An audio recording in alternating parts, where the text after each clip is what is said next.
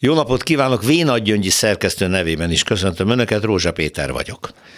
Idézet következik. A távozó két asszony kisújjában több méltóság van, mint a baloldal összes vezetőjében együtt. Idézet vége. Ezzel a mondással hárította el Orbán Viktor magától, még az évértékelő beszédében a pedofil mentegetés felelősségét. Mint annyi Orbán mondás, ez is ellene fordul. A minap vált ismerté például, hogy egy választási kampány során Bicskén, milyen érdekes hely ez nem, nos, azt találta ott mondani, hogy ma a szabadságot elsősorban az fenyegeti, hogy megengedhetővé vált Magyarországon, hogy köztörvényes bűnözőket a választások után kihozzanak a börtönből. Majd eltelt jó néhány év, és éppen ő maga hozta el a fenyegetést a magyarok nyilai terrorista csoport tagjainak és a pedofil támogató Kónya Endrének a kegyelmi döntésével. Nem is beszélve a külföldi embercsempészek elengedéséről. Mindhárom esetben jól pofán vágta az egész magyar igazságszolgáltatást, bírókat, ügyvédeket, mindegy. De visszatérve arra a kisújra, igen, kegyelmes miniszter úr, nyilván arra a kisújra gondolhatott, amit a kegyelmi kérvény megadásakor Novák Katalin és az ellenjegyzésekor Varga Judit decensen eltarthatott a toltól, és talán, ha nem is tudatosan, de ösztönösen ez jelezte, hogy van bennük valamennyi méltóságérzet, hogy a mocskos bűnügyek mentegetésekor azért belül megszólalt az ember. Mondom talán.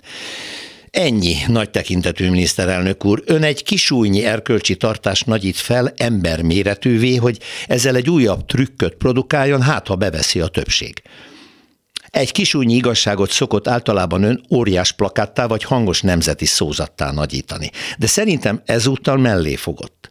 Az a nemzeti keresztényi díszekkel ékesített palást, amit önmaga és rendszerek köré tekert, most kisé szétnyílt, és a tömegek pillanthattak be rajta, és láthatták, ez egyáltalán nem nemzeti, és egyáltalán nem keresztényi tettek és szándékok igen nyálkás és bűzös szörnyetegét. Egyébként ott mocorgott ez már régen. Kiki dudorodott a paláston, amikor mondjuk Szent családról beszélt, csak éppen több tízezer gyerek él veszélyeztetett és putri szintű körülmények között, és önök mégsem emelik meg a családi potlékot, és az adókedvezményekkel sem őket, hanem a gazdag kegyelteket támogatják.